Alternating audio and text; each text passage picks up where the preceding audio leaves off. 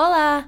No quadro Viva com Saúde de hoje, vamos falar sobre um problema que afeta uma em cada oito pessoas no mundo: a sinusite. A sinusite aguda pode ser desencadeada por um resfriado ou por alergias e pode desaparecer por conta própria. Já a sinusite crônica dura até oito semanas e pode ser causada por uma infecção ou por tumores. Para falar melhor sobre o assunto, conversamos com o otorrinolaringologista Dr. Mário Bertinelli. Então, doutor, conta melhor para nossos ouvintes sobre o que é a sinusite, seus principais sintomas, os melhores tratamentos disponíveis e como podemos diminuir essas dores. O que, que a gente tem que entender, como tu falou, é que a sinusite ela começa primeiro com uma divisão entre sinusite aguda e sinusite crônica.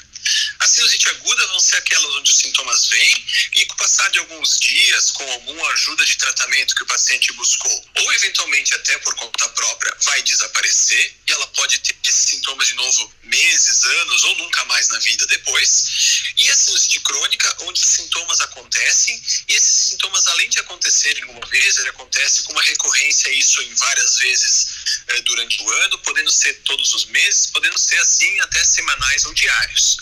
O que, que a gente tem assim como sintomas que as pessoas que podem estar nos ouvindo pensarem assim, de repente se, se relacionarem com eles e acharem que possam ser vítimas desse tipo de problema. A sinusite leva a uma obstrução do nariz. A pessoa sente dificuldade de respirar pelo nariz, sente o nariz congestionado. A pessoa tem secreção pelo nariz. É uma secreção muitas vezes mais firme, uma secreção mais difícil de, de eliminar. Pode ter uma dor na região dos teios da face, na região da, da, da, do rosto mesmo, assim, sobre a, onde tem aí as maçãs do rosto, até mesmo na testa. Pode ter sangramento, pode ter uma dificuldade de, de sentir o cheiro. Eventualmente, os sintomas podem ser também um pouco mais uh, sistêmicos, ou seja, fica com mais cansaço, fica com um pouco de dor na garganta, fica com mais indisposição e em alguns momentos pode até ter febre, né?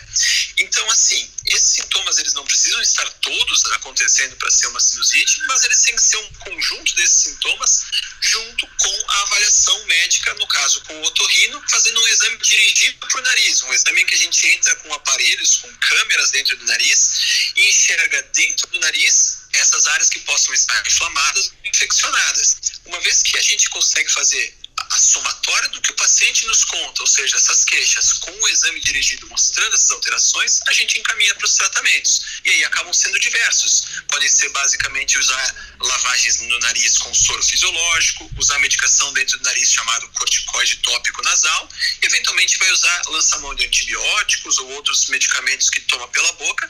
E nesses casos de sinusite crônica, como tu mesmo disseste na tua introdução, que a gente pode ter ali alguma lesão, né, seja um tumor levando à ocorrência da sinusite, pode ter um desvio de septo que facilite acontecerem as sinusites, esses casos podem ser tratados inclusive de maneira cirúrgica. Além de perceber esses sintomas, a gente precisa ser, fazer uma avaliação porque possa ser um tratamento que necessite de medicação por um prolongado ou até mesmo uma intenção cirúrgica para fazer uma melhora nesse, nesse quadro que incomoda, como tu mesmo disseste, bastante gente na nossa população. Certo. Muito obrigada pela tua participação, doutor. Eu.